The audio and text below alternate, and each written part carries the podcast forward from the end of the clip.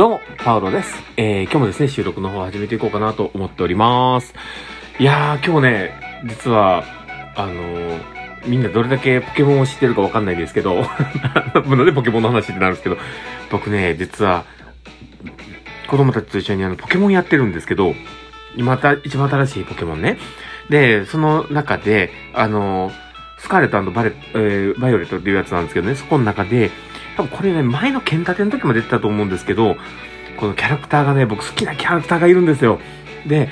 あの、メジャーどこじゃないんですよ。有名なやつじゃなくてね。で、だけど、このキャラクター僕好きっていうのがあって、で、もしかしたらポケモンが大好きな人にとっては知ってるポケモンだかもしれないですけど、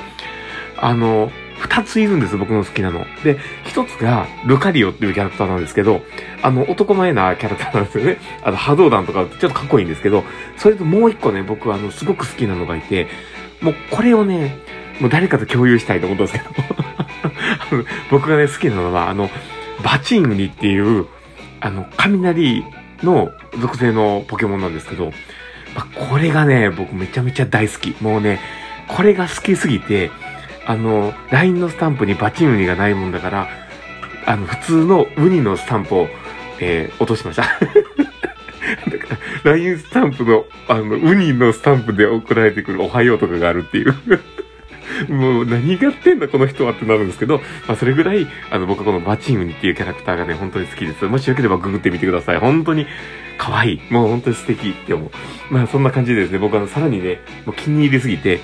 あの、ぬいぐるみをね、あの、1000円ちょっとで買えたんですけど、このね、ぬいぐるみを買ってるんですよ。もうね、手のひらサイズでね、めっちゃ可愛くて、もう今触りながら話をしてます。まあそんな感じでですね、えー今日の放送を始めていこうかなと思っております。えー最後までお付き合いいただけると嬉しいです。はい。ということで始めていきます。えー、パウロのマインドブックマーク。この番組は看護を楽しくをコンセプトに、精神科看護の視点で日々生活の中から聞いているあなたが生き生き生きるエッセンスな情報をお届けしています。ということで、えー今日も収録を始めております。皆さんどうお過ごしでしょうか？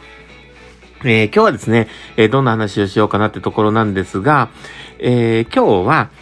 あの、いつの時代も流れや勢いがものを言うよねっていう話を、まあ、しようかなとは思っております。あの、どんだけね、言葉がまとまっていくかわかりませんが、えー最後までお付き合いいただけると嬉しいです。で、えー本題に入る前にですね、お知らせをさせてください。私がずっと応援している、えーライトシップの、えーメガネ三日月の URL を貼っております。もしよければクリックしてみてください。で、あと、えーうちの事業所のオンライン研修会の URL も貼っております。もしよければそちらもクリックいただけたら、えー嬉しいなと思っております。もしよければクリックして、あの、どんな感じか、えー調べてみてください。はい。ということで、えー放送を入れていきます。で、えーまあ、今日ね、なんでこんな話をしようかなって思ってたかなんですけど、あのまあ、僕ね、訪問に今日も回ってて、いろいろ思ったところもあったのが、まあ、ここだったりしたんですね。で、あのまあ、訪問もそうですけど、人とのコミュニケーションとか、えー人とのやりとり、まあ、もしくは、あの、例えば会議とか、そういった、えー人とコミュニケーションが必要な、えー現場っていうところって、意外と、その、やっぱ勢いだったりとか、その、雰囲気ってめっちゃ大事だなと思うんですよ。で、えーまあっていうのも、やっぱり訪問行って、あの、すごく、あの、自分自身がね、しんどくて、もうぐなっとしてて、もう、あの、言う言葉も何もかもマイナスな感じでね、言ってたら、まあ、あの、もう訪問超えんでほしいって言われると思うんですよね。で、まあ、もし、ね、他にもね、例えば、あの、カンファレンスとかね、そういったものをやっていても、そのテンションがそれだけ低くて話をされてたら、あの、まあ、プラスの方向にね、話が行くとも思えないわけですよね。で、えーまあ、あとはね、もしくは、その、例えば、あの、何かを決めていくような会議とかそういったところで、もう、元気もうなくてね、そうやって、あの、言葉とかそういったものが、流れや勢いとかいうものがね、こう、ガンってない状況で、物事を進めようと思った時に、なかなか物事進まないと思うんですよ。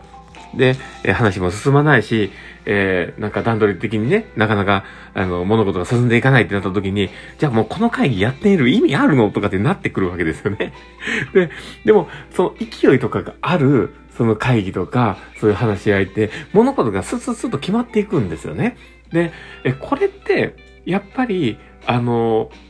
何事も成功していくことだとか、何かを作っていくことって、勢いってやっぱ大事なんだろうなと思うんです。で、何かあの、孫子の兵法とか、そういったところにも書かれてたと思うんですよ。やっぱりあの、物事を、うん、まあ、進めていく中では、やっぱり勢いが大事っていうような話もね、書いてあったと思うんですよね。えー、あとは、まあ、情報連携とか、そういったことが大事みたいな話があって、で、まあ、その、まあ、あの、損失の変法でいう、その情報連携っていうところで言うのは、やっぱりこう、あの、物事を伝えていくのに、明確化されていないと、あの、うにゃうにゃーって皆さんもまあ、あの言葉で伝えてたら、なんのこっちゃわかんないと、え、今行くタイミングなん？え、今、あの、手、兵撤退させるタイミングなん？みたいになって、あの、戦がうまく進まないっていう、まあ、そこら辺のことがあるわけですよね。だから、あの、ちゃんと、あの、しっかり意思表示をしよう、意思伝達をしようということなんですけど、でも、勢いっていうものもそこに乗っかってこないと、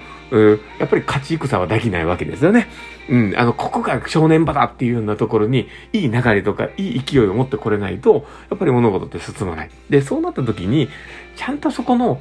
あの、しっかりした流れを作れるかっていうところを考えたときに、まあその勢いを持って自分たちが物事を進めるそのちゃんとしたこうポジティブさとかいうね、そういったものっていうのは大事だなって。で、それを作るためにも、やっぱり情報連携というか、えー、情報伝達っていうものがしっかりしていかないと、えー、そのタイミングがわかんないと全体的な大きい流れのその情報連、あの、勢い作りっていうのが、まあ、なかなか難しいんだろうなとは思ったりします。だから、えちゃんと言葉にできたりとか、え、説明したり、この厚さを伝えることができるっていうこと自体が、やっぱりその勢いを作っていくっていうことを考えたら、まあ、しっかり情報連携でできるというか、そのコミュニケーションスキルが持っているとか、え、ちゃんと、あの、まあ、そういう、情報をね、こう伝えていく技術っていうところが大事になってくるんだろうなとは思います。で、まあそこがあるからこそ、まあ、勢いとか、流れっていうものが作れていくんだろうなとは思います。だからまあ、あの、物事をね、進めていったりとか、何か、あの、会議をやっていくって時には、流れと勢い、あとコミュニケーション、大事にしていきましょう。まあ、そんな感じでですね、えー、まあ、今日の放送は終わろうかなと思っております。まあそんな感じでですね、まあ今日の放送もちょっとぐだぐだと、えー、落としどころがどこへ持ってこうかなみたいな感じで話してるんですけど、まあいい方向に見てよかったです。まあそんな感じで、えー、今日の放送終わろうかなと思います。ということで、えー、今日の放送も、えー、聞いてくれてありがとうございます。で、もし誰かに、えー、進めたいなとか思う方がいたらぜひ、えー、進めてみてください。で、そして、えー、この放送もね、面白かったと思う方がいたらぜひフォローいただけたら嬉しいです。で、あとですね、リアクションもいっぱい残してもらえると、パールさんめちゃめちゃ喜びます。えー、フェイスマークとかハートマークとかネギとかいっぱいリアクション残してください。ということで、えー、今日の放送はこれで終わろうかなと思っております。この放送を聞いたあなたがですね、明日も好きな一日になりますようにっていうところで、ではまた